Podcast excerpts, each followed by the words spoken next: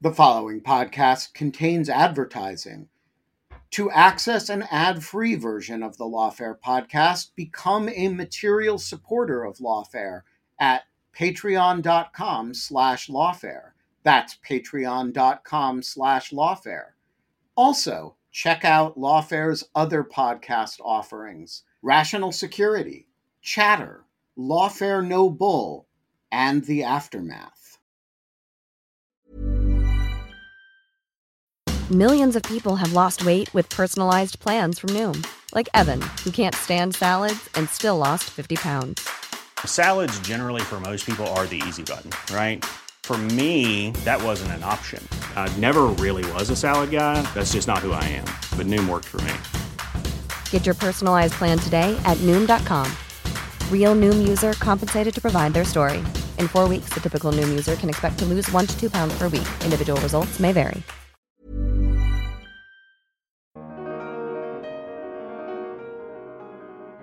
There are still a lot of unanswered questions about what happened on the 6th itself. Whether that's what they will take up in um, September, I don't know.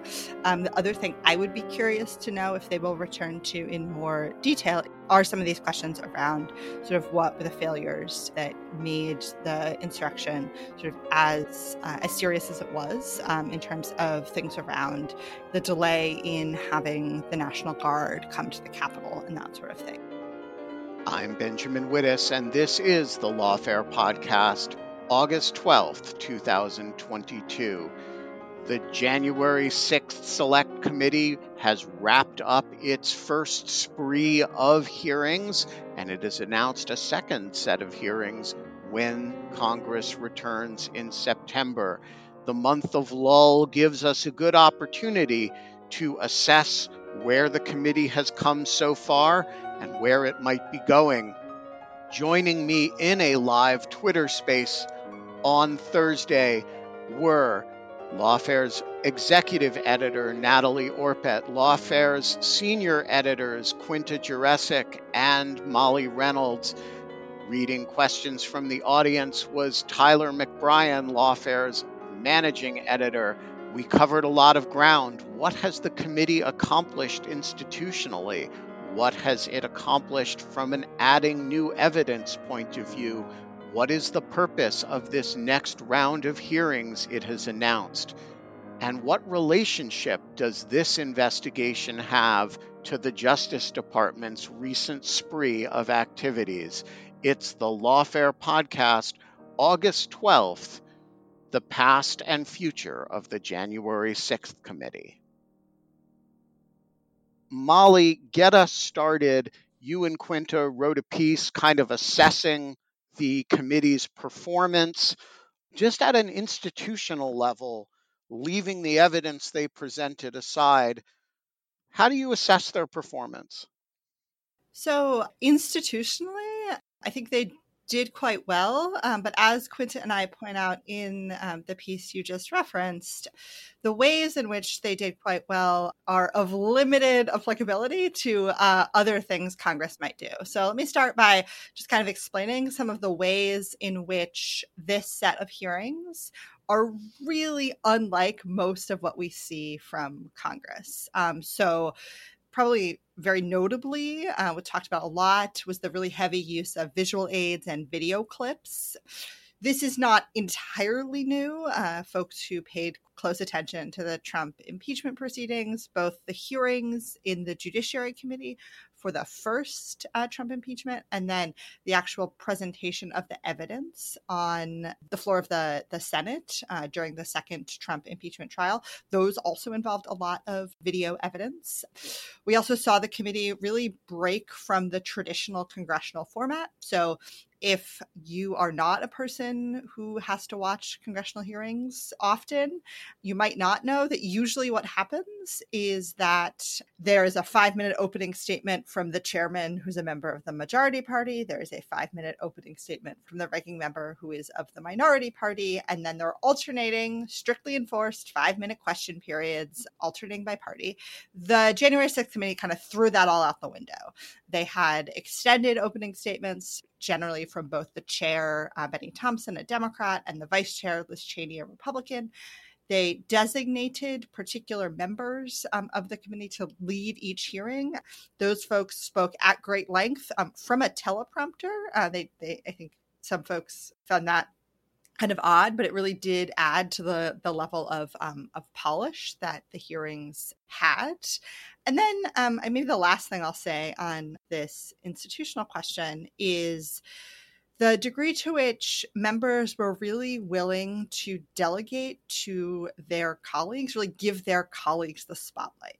So this was particularly notable in a, a on the partisan dimension. So, more than once, the hearings featured really extended speeches from Vice Chair Cheney and um, from Adam Kinzinger, Republican of Illinois, uh, including the last hearing, where which was basically chaired by uh, Congresswoman Cheney. That was in part because Bennie Thompson had COVID um, and so was not physically present. But you know, in any basically any other congressional hearing if the chair is absent, then the most senior member of the majority party is the one who would lead the hearing. So this is a really, um, really kind of remarkable departure from usual sort of partisan organization in Congress. But even uh, beyond that partisan dimension, just the fact that members who are, you know, we're talking about members of Congress here, they're politically ambitious, seekers of the limelight by their very nature. So the idea that they would just sit there while and not speak in an 90 minute, two hour, two and a half hour hearing while only their colleagues spoke is a pretty remarkable, I think, signal of kind of how seriously everyone involved was taking these hearings as a public presentation of the evidence. I think Quinta's going to talk about what that evidence was in a minute, but just the the degree to which for kind of institutional reasons, they were willing to take this really big departure from how Congress normally does its business. Uh, we can talk more later about kind of why some of these choices will not work uh, in other settings in Congress, but I do think it's important really to underline the ways in which this was really different than what we're used to seeing. Yeah, and I'm I'm interested before we before we move on in one of the potential downsides of this model that has bothered me since the beginning of these hearings, which is, you know, the transformation of a congressional hearing into a kind of extended press conference rather than an investigative enterprise where you're actually doing the investigation for the public. Yeah, I, I forget which of the founders called the the House of Representatives, the Grand Inquisition of the of the nation, or something. But this isn't that. This is a kind of public pageant of the presentation of evidence. And I'm wondering if you worry at all that this sets a standard in which you kind of do the investigation in secret and then the hearings are for the presentation of the evidence rather than the hearings as in Watergate, are the gathering of the evidence itself. Yeah, I guess I'll say a couple things on that. So, one is that I think there's real value in Congress doing kind of presentations of the evidence, as, as you've put it. Uh, Josh Chafetz, who's a law professor at Georgetown, who's been a guest um, on the, the Lawfare podcast a couple of times, refers to this practice as, quote, congressional overspeech. Um, and I think there is really a place for that in the current Congress. We live in a world that's so profoundly different politically, institutionally from the one that we lived in during the Watergate hearings that I'm not sure. I think in some ways expecting today's Congress to operate in the same way that the Congress of the early 1970s did is just a kind of a recipe for um, for disappointment. One thing I'll say about this investigation specifically that I think means that kind of investigating behind the scenes um, and then doing uh, using the hearings as a public presentation of evidence it's really important is that while this is may be slowly changing as we learn more and more about what a grand jury is hearing evidence on.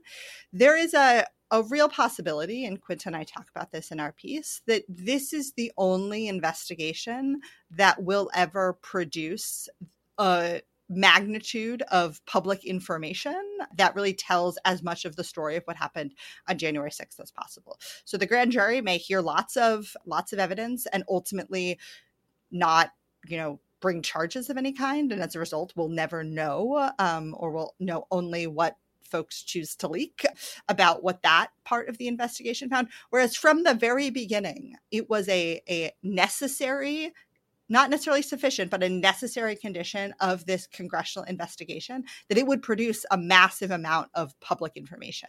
And so I think that it's given kind of the space that it occupies in this particular situation, that kind of using its public time, its hearing time to focus on the presentation of evidence, I think concerns me less than it might under a different fact pattern. Natalie, you have thoughts on this? Yeah, I just wanted to mention one quick thing, which is that I think really the fairer comparison here is to a report, a written report. And this is really just a very innovative way to use what is a public and multimedia presentation that, frankly, people are likely, people meaning the American people and not just sort of uh, people who are close followers of Congress or who are closely following uh, January 6th developments themselves are, are likely to consume. And I think that that's a, I think that's valuable for all the reasons that Molly said, but it's also really reflected in the way that the committee has conducted itself in this, as you as you say, a really clear, coherent narrative that is is scripted and has themes. Um, it's really sort of an oral report. So, Quinta, talk to us about the substance of the committee's presentation overall. There was a a general sense that we kind of knew the story already. And then the committee presented this raft of detail about every aspect of the story that was so rich that it actually felt qualitatively different from what we knew before. What do you make of it? What did the committee, other than a sort of shock and awe level of details, many of them embarrassing to the uh, individuals about whom they concerned, particularly Donald Trump. What did the committee really add to our substantive understanding of the post election and 1 6 period? Sure. So let me speak to that substantive question. And then I, I, also want to speak to your question about the way the committee presented the information and how they used hearings.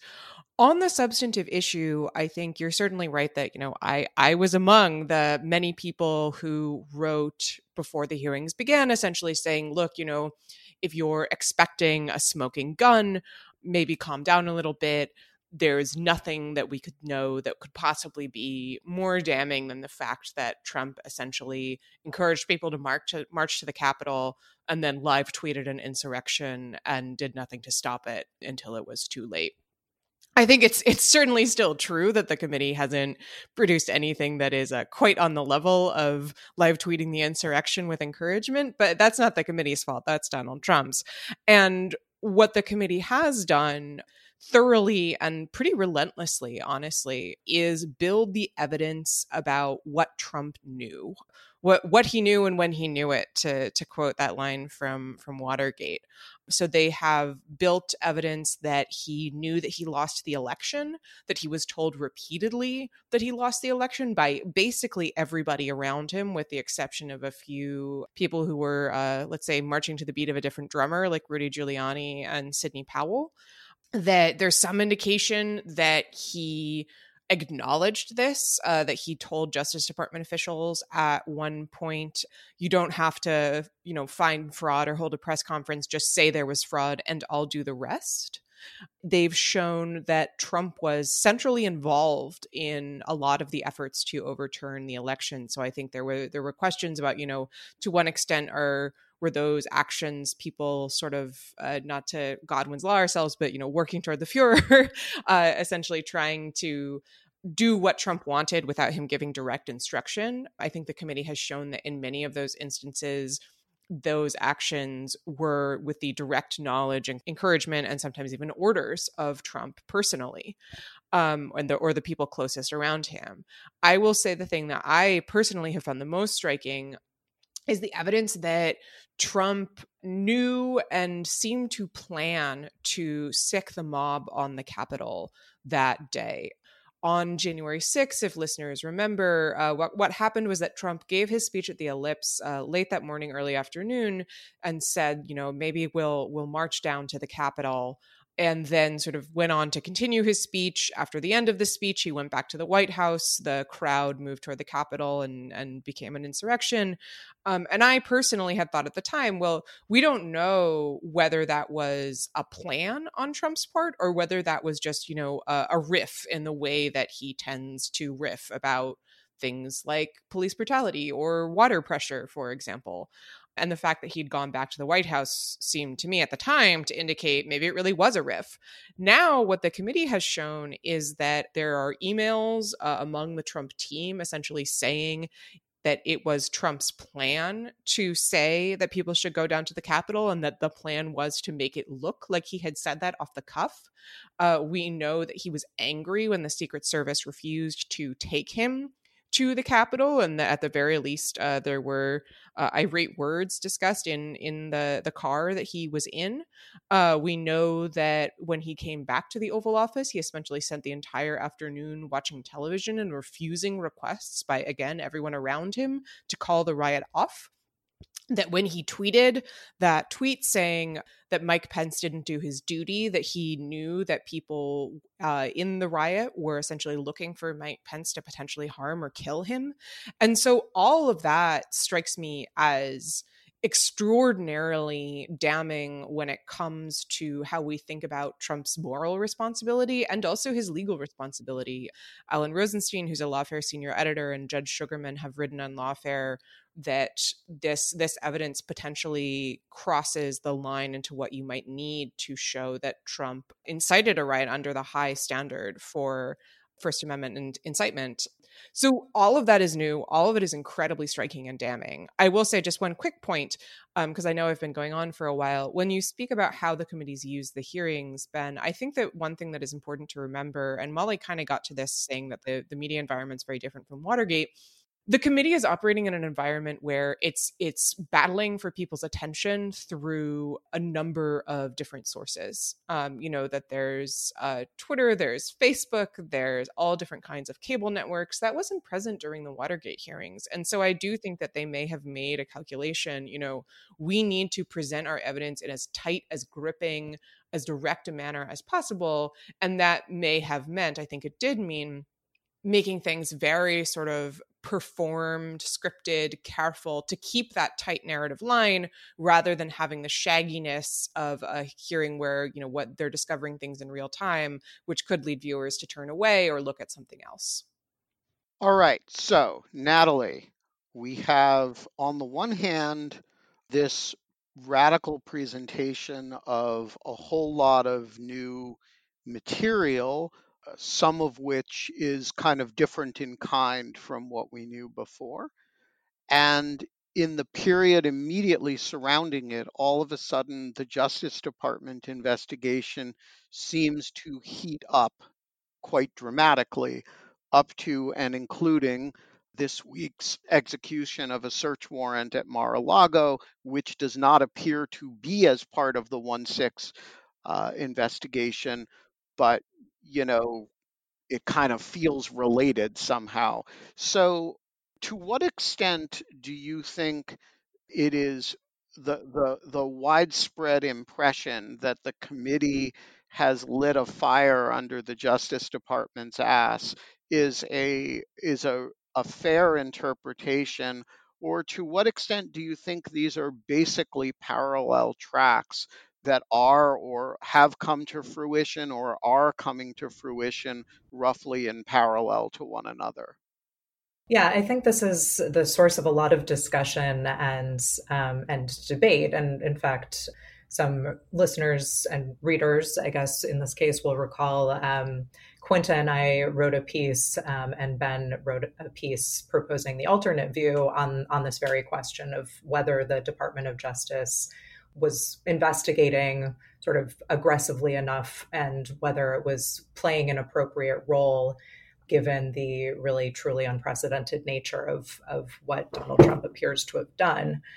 I think it's also important, though, in this context, to remember, as we've stressed repeatedly, that the the purposes of the committee and the Justice Department are very different, and their investigatory powers are very different, and the standards by which they need to do their investigations are very different because Congress is building a publicly available sort of report of its findings for the purpose of providing evidence and information to the public, whereas the Justice Department has to, in the course of its investigation, look to make a case. So they need to find evidence for the purpose of eventually admitting it in court, which is subject to a whole bunch of rules that don't exist in the congressional context.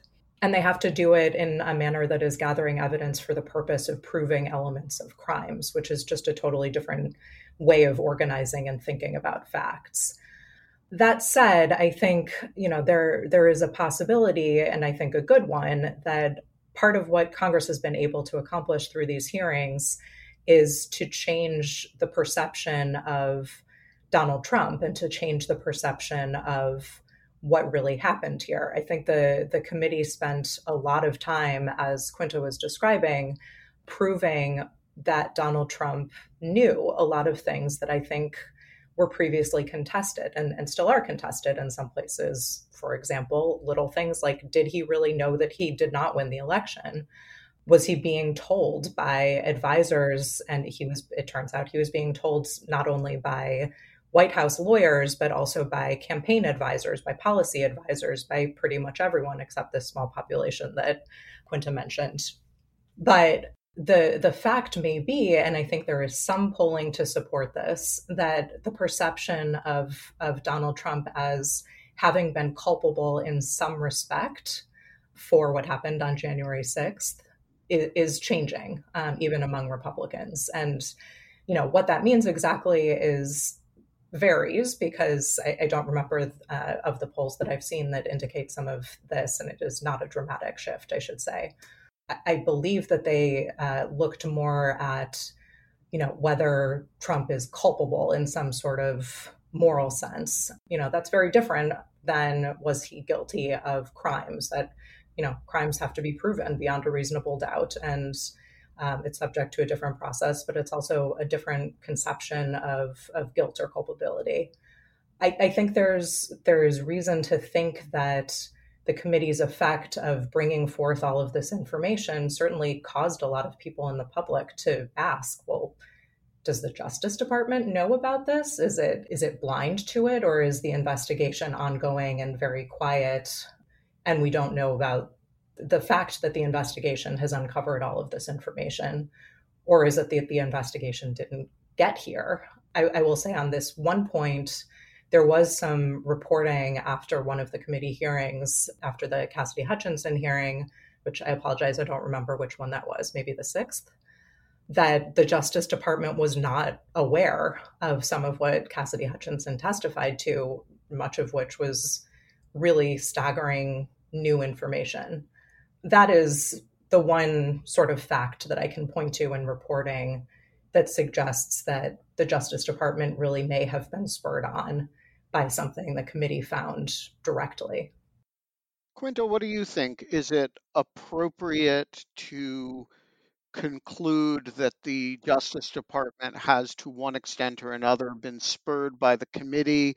Is it not appropriate to conclude that, or, or inappropriate to conclude that, or is it kind of a head scratcher?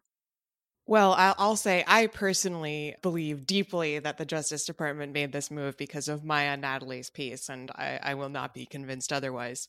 Um, in in all well, seriousness, that's obvious. I, I, I mean, there's no doubt that they're reading and responding regularly to lawfare. The question is whether whether they're responding to the committee.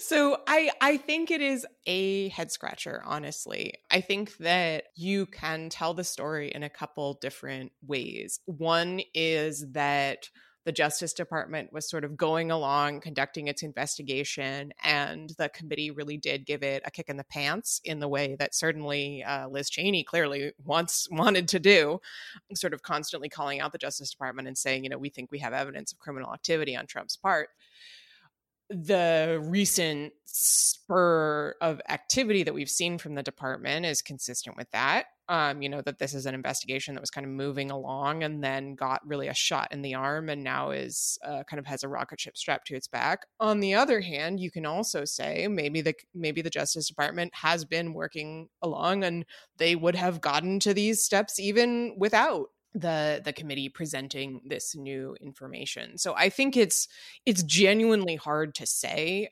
It does strike me that the the fact that the Justice Department investigations seem to begin to move forward aggressively right around when the committee was uh, finishing up its slate of hearings, and that we did have reporting in the New York Times that the department wasn't aware of what Hutchinson had to provide, that she was then cooperating with the department.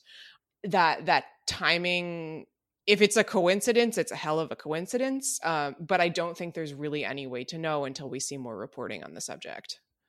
Yeah, and I'll just add one quick thing to that, which is that I think a question here, which we will not be able to find the answer to, um, except perhaps historians years from now, is to the extent the Justice Department did have investigations going on prior to this. I mean, certainly we know they were doing a lot of investigating relating to January 6th. They've done an incredible amount of prosecuting of rioters who were at the Capitol. But the question is, and this may intersect with the effect of the committee, is to the extent it had investigation or investigations that were focused on Trump or where Trump was a potential down the line subject or target, what was the scope of that investigation? So, were they looking only, for example, at whether Trump could be eventually found guilty of inciting a riot that later attacked the US Capitol? Or were they looking at investigating the full scope of potentially criminal activity that Trump engaged in after the election um, in terms of trying to reverse the outcome of the election? There are a lot of different story threads here that the committee has go- gone through, including, you know, the the machinations to put pressure on state legislatures, um, the alternative electors, the efforts to uh, try to convince Mike Pence that he had the legal authority, which he does not, to essentially reject the um, electoral count. So the question is, you know, was maybe DOJ was doing an investigation or or maybe it was investigating all of these different threads, but is it possible that it had actually a narrower investigation that involved Trump? and then the committee sort of convinced it to to broaden the scope. This Mother's Day, celebrate the extraordinary women in your life with a heartfelt gift from Blue Nile. Whether it's for your mom, a mother figure, or yourself as a mom, find that perfect piece to express your love and appreciation. Explore Blue Nile's exquisite pearls and mesmerizing gemstones that she's sure to love. Enjoy fast shipping options like guaranteed free shipping and returns. Make this Mother's Day unforgettable with a piece from Blue Nile. Right now, get up to 50% off at BlueNile.com. That's BlueNile.com. Hi, I'm Daniel, founder of Pretty Litter. Cats and cat owners deserve better than any old fashioned litter. That's why I teamed up with scientists and veterinarians to create Pretty Litter. Its innovative crystal formula has superior odor control and weighs up to 80% less than clay litter. Pretty Litter even monitors health by changing colors to help detect early signs of potential illness. It's the world's smartest kitty litter. Go to prettylitter.com and use code ACAST for 20% off your first order and a free cat toy. Terms and conditions apply. See site for details. You can really argue this both ways. And one of the problems here is that the committee's investigation has been really, you know, turned outward to the public and the Justice Department investigation, of course, has not. And so we're reading tea leaves about it.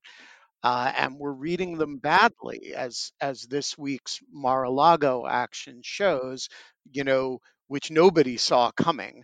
you know, the area where the Justice Department's investigation or investigations is most advanced and matured is an area that, you know, really doesn't have anything to do, at least not on the surface, with January 6th, although it does have to do with the sort of apparent crime spree that the president was on in the latter days of the administration.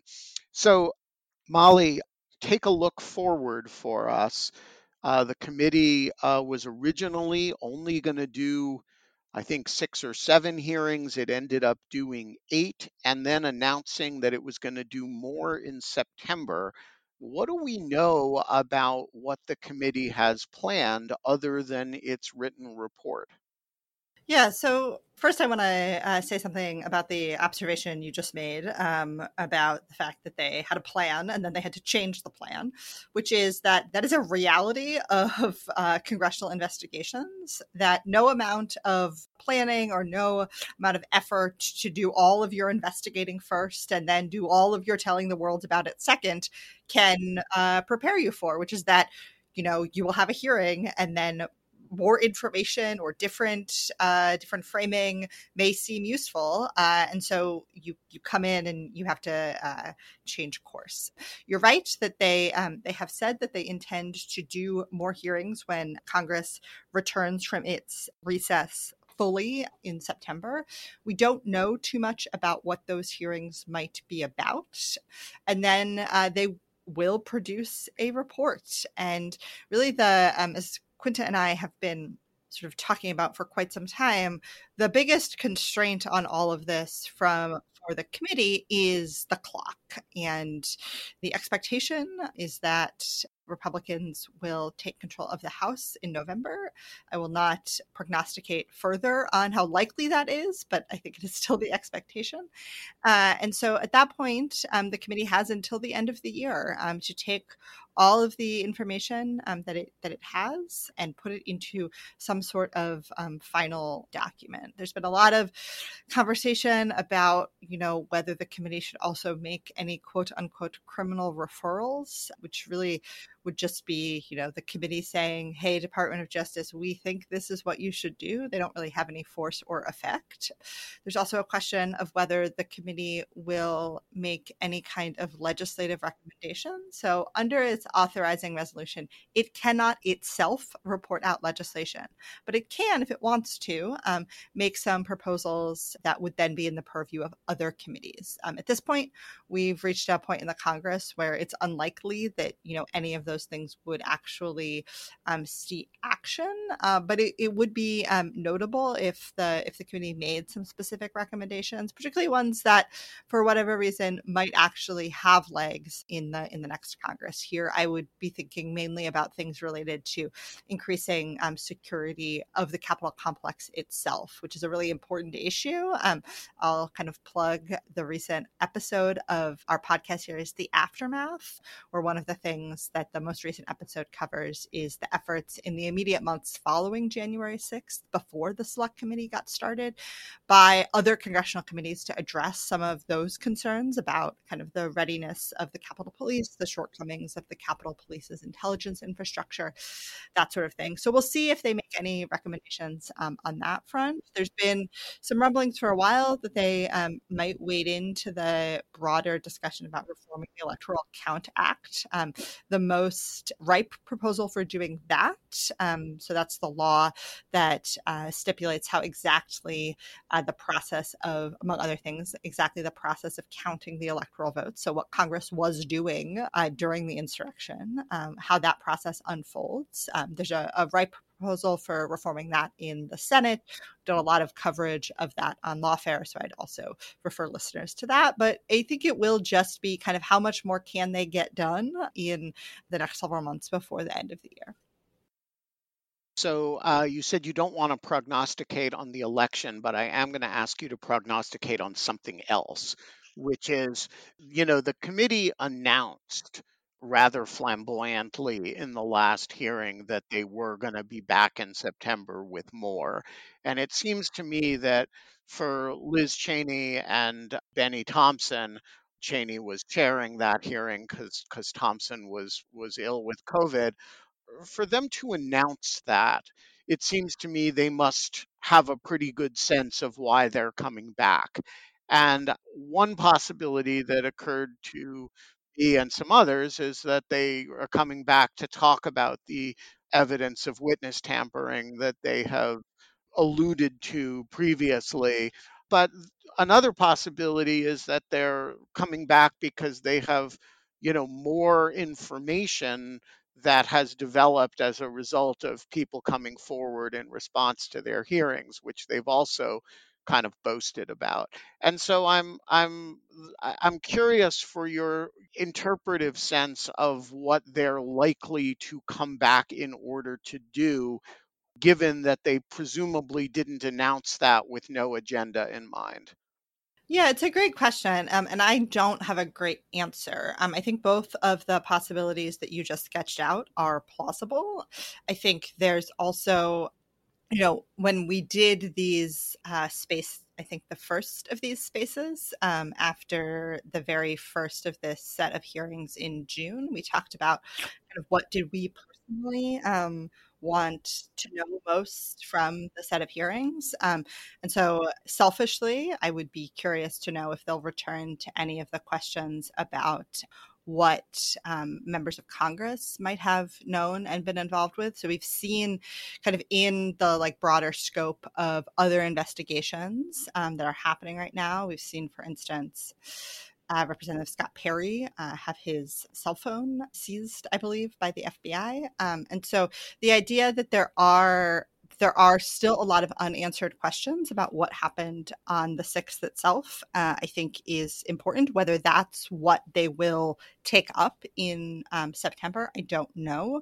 Um, the other thing I would be curious to know if they will return to in more detail are some of these questions around sort of what were the failures that made the insurrection sort of as uh, as serious as it was um, in terms of things around the delay in having the National Guard come come to the capital and that sort of thing. So I don't know is the the short answer, but I do think there are a number of things that I would be interested to see them talk about, and I think both of the things you sketched out um, are are certainly possible. And I think um, we'll just have to we'll just have to see as Trump will say, would say, we'll see what happens. Quinta and then Natalie, do you guys have forecasts on this score? What what the September outlook for the committee looks like? It's a puzzle, honestly. I mean, I can identify mm. things that I would love to see them speak to, but I, I don't know if they'll be able to. So, I mean, one of the big questions that I think remains outstanding from their hearings is whether or not there was any kind of communication between Trump, Trump associates, the White House, and the people on the ground on January 6th. So the Oath Keepers, the Proud Boys, for example, because that would provide a, a kind of a link between the planning for the physical riot and the riot itself and Trump, which has so far been absent um, when when we're talking at least about seditious conspiracy.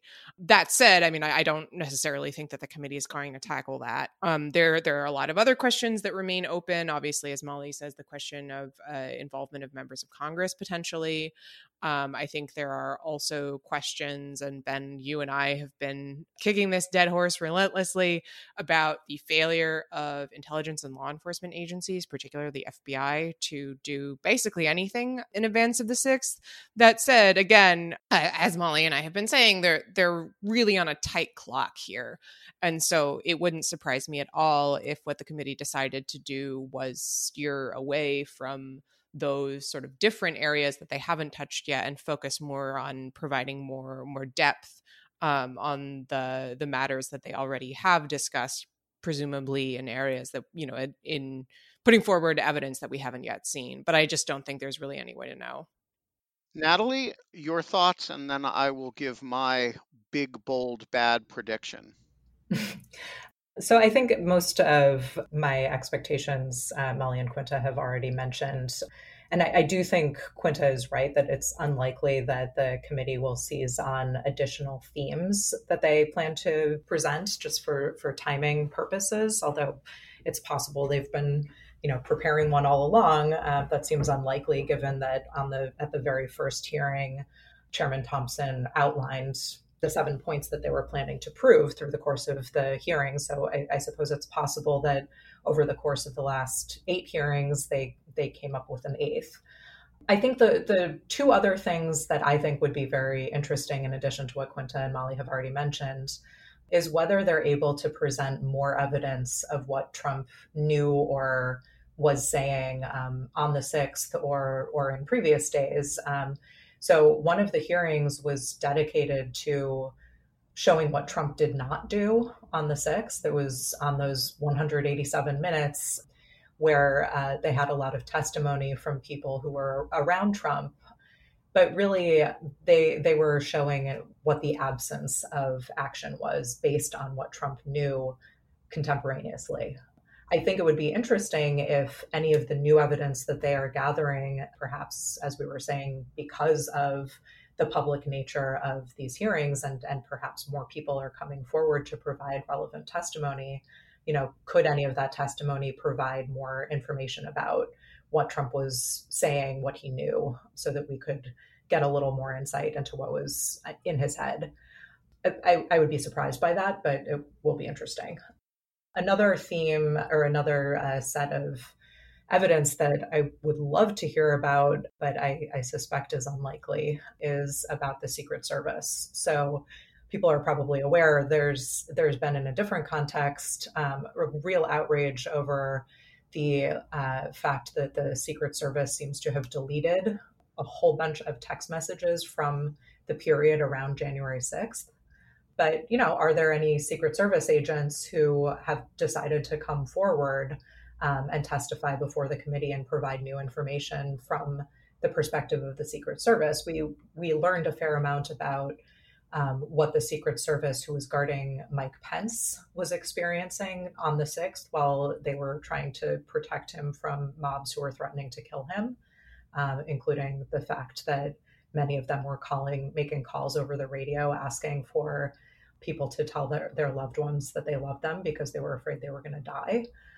But you know there may be more from secret service agents who who were guarding trump perhaps. And you know whether we will ever get more information about the allegation that cassidy hutchinson mentioned having heard about secondhand that trump was so insistent on going to the capitol after his speech at the ellipse that he tried to grab the steering wheel of his vehicle um, and the Secret Service had to stop him. You know, I don't know, but it would be very interesting to hear more from or about the Secret Service. All right, I'm just going to give uh, very briefly my own sense of what's going on here, which is that the committee clearly had a few walk ins uh, over the course of their hearings. They learned some new stuff. They are investigating it, and they wanted to encourage other walk ins. So they announced that they were not done, they were coming back after August, which basically gave everybody, you have the month of August to be the storyteller, not the subject of the story here. And there's an element of, uh, I say this in the nicest possible use of the word, extortion here. They are basically saying to everybody in a kind of Bob Woodward like way, do you want to be the source or do you want to be the subject? And you have the month of August to think about it, to come in. And when we come back in September, we're telling more stories and they may be about you. And I think it's a it's a very clever way to set up the next side, uh, the next series of these. The the wrinkle to it is if it doesn't work, if people don't come in, you end up with an embarrassingly thin uh, set of hearings. All right, let's go to audience questions for which we have the voice of God, Tyler McBrien, uh, reading the questions. Tyler, uh, the floor is yours. Yes, well, I think we have a question here about the relationship between uh, the January 6th committee and DOJ. Um, this tweeter would like to know why there is or was apparent January 6th committee reticence to share materials with DOJ. Surely it serves the ends of justice for the DOJ to get stuff expeditiously. Is it a resourcing issue or something else? So it's a really interesting question, and I don't think anybody fully knows the answer to it at this stage. Here is what I know, and uh, if y'all have stuff to add to it, please do. The Justice Department, I think, wanted uh, access to some of those transcripts because it had uh, Brady obligations uh, and discovery obligations in coming criminal cases as well as it needed to know what certain people had said under oath in connection with those cases. Uh, why the committee was shy about producing that stuff to justice uh, is a bit of a mystery, actually, and I don't purport to understand it.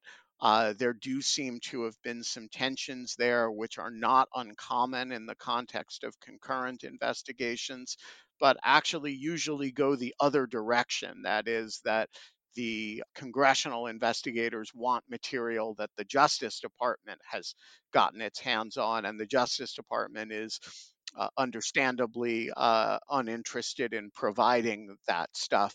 So this seems to be going the other direction. Um, Quinta, Natalie, Molly, if you have additional thoughts on it, please uh, jump in. Yeah, I'd be curious to know what Molly's thoughts are. I will say my read, at least, is that there.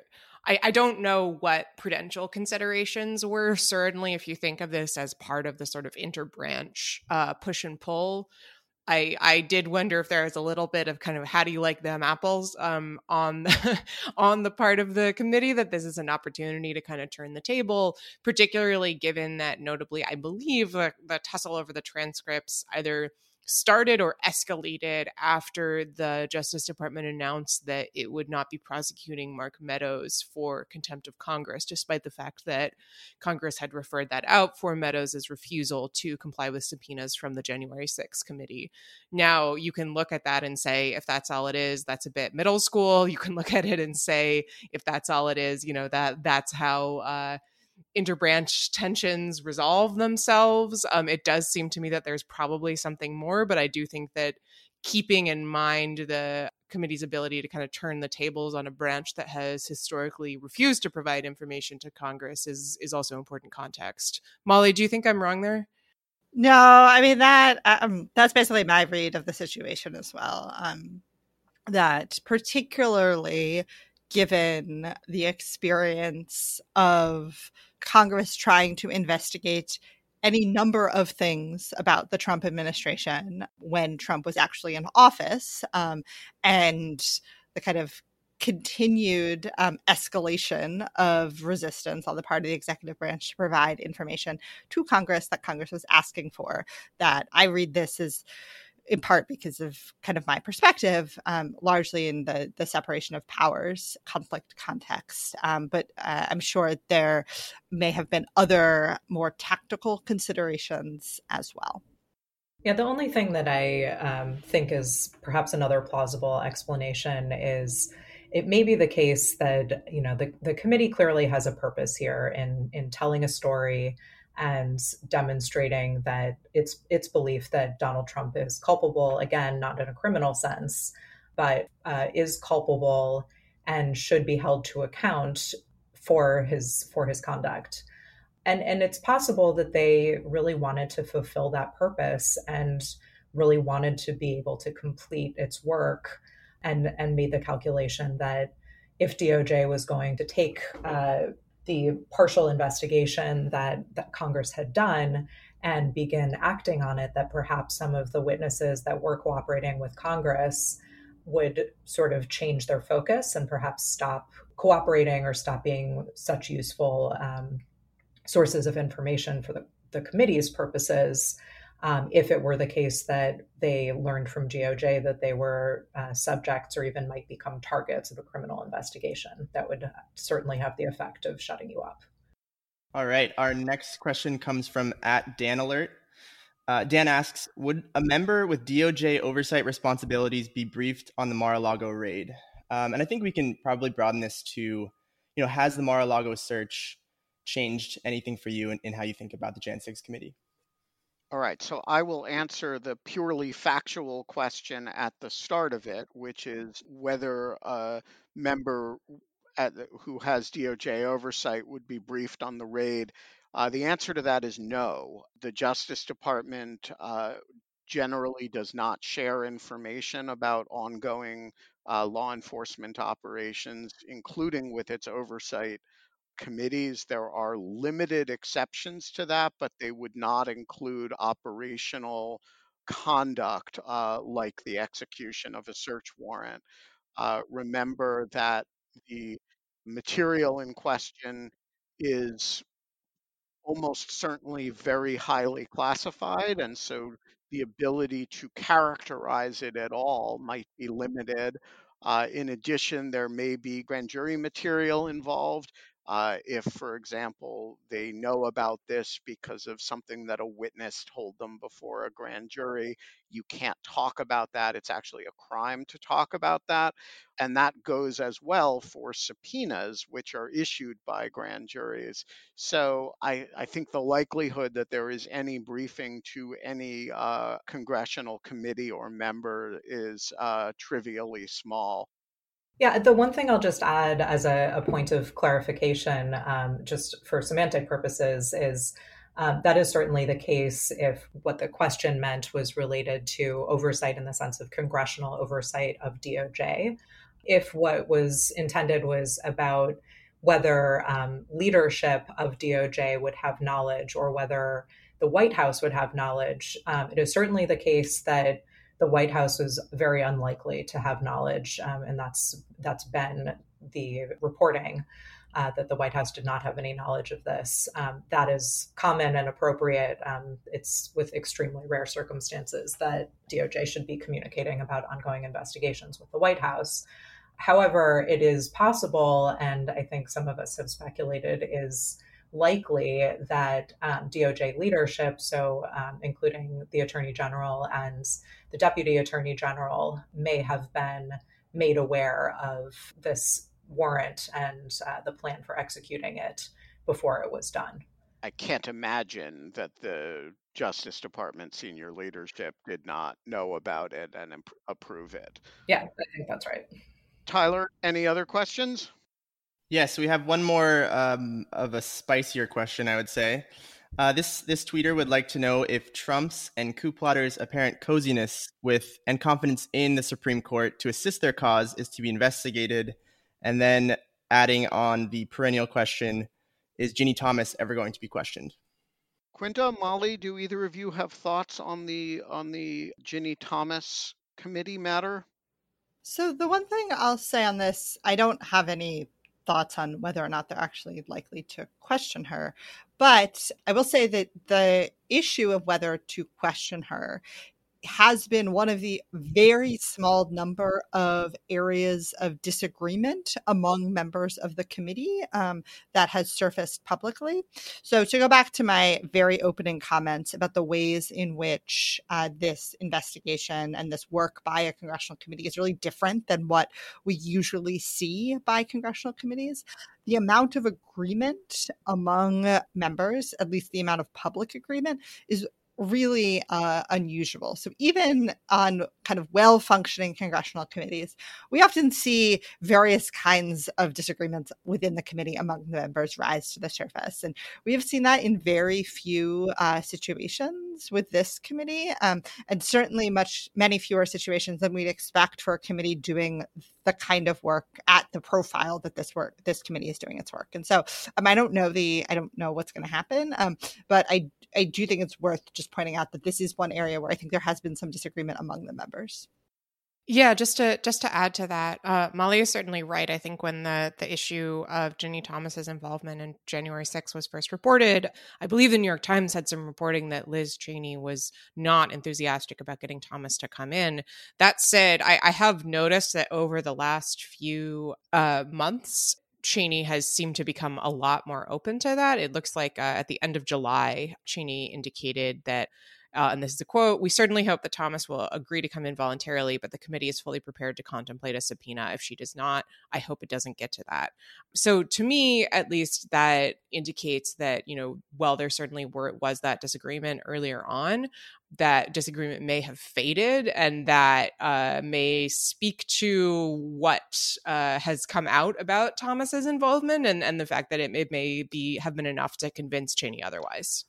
I will just add to that that I'm not sure how much realistically there is to be learned uh, from an interview with Ginny Thomas, uh, since the question that everybody has for her is, you know, were you back channeling material on your activities to your husband, uh, which of course would be privileged under the the marital privilege there's no way they're going to get testimony from her on this so i i do think that the likelihood that a Ginny Thomas interview, even if it takes place, would be a total bust is non trivial, except to the extent that she may have been in, in significant uh, communication with John Eastman.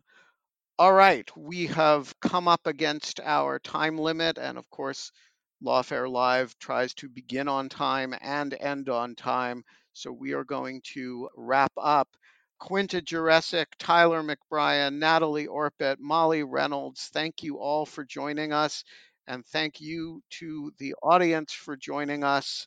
Uh, we will be back next time. The Lawfare podcast is produced in cooperation with the Brookings Institution. Our heroic audio engineer this episode is Cara Shillenn of Goat Rodeo, who did the Twitter Spaces thing with the Zencastr thing. You can't imagine. You need to do your part to support the Lawfare podcast. So get on it, folks. Become a material supporter of Lawfare, which you can do at patreon.com slash lawfare. The Lawfare podcast is edited by Jen Patja Howell. Our music is performed by the globe-trotting Sophia Yan. And as always, thanks for listening. This message comes from BOF sponsor eBay. You'll know real when you get it. It'll say eBay Authenticity Guarantee. And you'll feel it. Maybe it's a head turning handbag, a watch that says it all, jewelry that makes you look like the gem, or sneakers and streetwear so fresh every step feels fly. eBay gets it. So look for the blue check mark next to that thing you love and be confident that every inch, stitch, sole, and logo is checked by experts. With eBay Authenticity Guarantee, you can trust that feeling of real is always in reach. Ensure your next purchase is the real deal. Visit eBay.com for terms.